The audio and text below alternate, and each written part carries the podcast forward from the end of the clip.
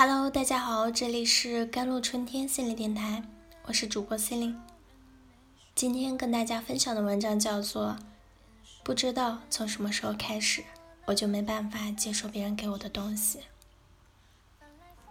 记得鲁迅在《南腔北调集》里曾说：“儿童的情形便是将来的命运。”以前我不怎么明白。直到自己慢慢长大，才发觉童年的经历对一个人的影响到底能有多大。同样是三四岁的小孩，但是他们俩关于爱意的表达却完全不同。我很开心小表弟在表达爱意时能够尽情的释放，却很心疼女孩用力隐忍的方式。等他长大之后，或许。就会成为许许多多无法正确且尽情表达爱意的人的其中之一。上个周末，有读者在微博上给我私信留言，他是这样说的：“我是那种一直都没有什么安全感的人，从小到大，只要是我喜欢的东西，我想要的东西，都不会仰仗别人来去得到，我会想尽办法靠自己。”去争取，而且任何人给的承诺，我也从来没有办法相信。可能是因为小时候每次提出想要什么东西的时候，爸妈都会说：“等你考到前三名了就给你买，以后给你买。”可是最后他们总是食言吧。所以不知道从什么时候开始，我就没办法接受别人给我的东西了，也根本没办法真正的相信别人。前两天因为这个问题，男朋友跟我提分手了。他还说我对我对他不是爱，还不如就这样算了。我百口莫辩，他说的那些都没错，但我是真的很爱他。童年时期因为被至亲之人欺骗而形成的安全感缺失，直接导致了他长大以后。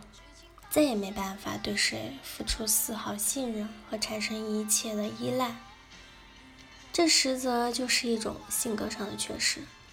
无论是在普通的人际交往，还是亲密的恋爱关系中，都会因此而产生或多或少的障碍。朋友会觉得你格外的见外，恋人则大多感受不到你的爱。前段时间我去医院探望了受伤的佳怡。佳怡算是我的半个弟弟，我们的父母都互相认识，从小就一起长大，因此我对他还是算了解的。他的父母关系不好，因此从小他就在爸爸对妈妈从未间断过的咒骂、抱怨和那些被爸爸打碎的锅碗瓢盆的碎裂声中长大。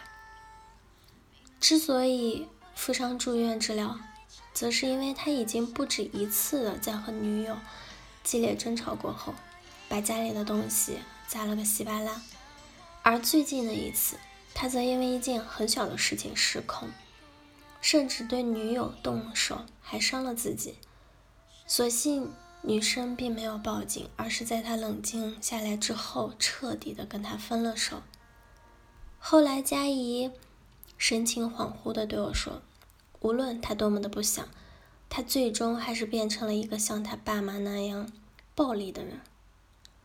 我见到过这么一些爱无能的人，他们有的是像大巴上的女孩一样，没有人教他如何去表达爱意；有的则是像那位读者一样，因为孩提时代受过的欺骗而无法与人交心。也见过一些可以称得上是极端到。离谱的完美主义者，苛求自己事事无比做到尽善尽美，否则就会陷入无限的自责和痛苦之中。原来他们从小就缺失了父母亲人的关注，觉得只有站在最高峰才能被看见，从而得到疼爱。还认识一些性情乖张、暴力到极点的人，其实，在他们成长过程中，身边总是充满了各种各样。厚重的、令人窒息的戾气和怨气，久而久之，他们也认同了暴力才是解决问题的首要途径。其实，一个人大部分的性格缺陷都是在自主的意识和性格特征开始形成的童年阶段产生的。一个人在童年时期被烙上的印记，从某种意义上来说，就是他行为的缩影。也就是说，你今天所做的一切都和你的童年有关。但是今天这篇文章，并非为了揭开你的伤疤，并非为了让你逃避自己的过往，并非为了让你仇视原生家庭和父母亲人，而是想告诉你，有很多很多的人都和你一样，他们的心里都曾经被烙上过一些很不好的东西。但虽然一个人的际遇或许无法控制，可他却可以选择勇敢的面对和改变，不被回忆托付着负重前行。因为人生海海，其意义并非由你当初启程时遇见的人来谱写，而是当你最终靠岸时，以何种姿态上岸的你来决定。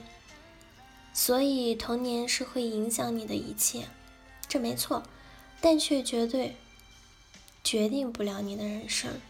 你的人生，如果你愿意，仍可以由你自己主宰。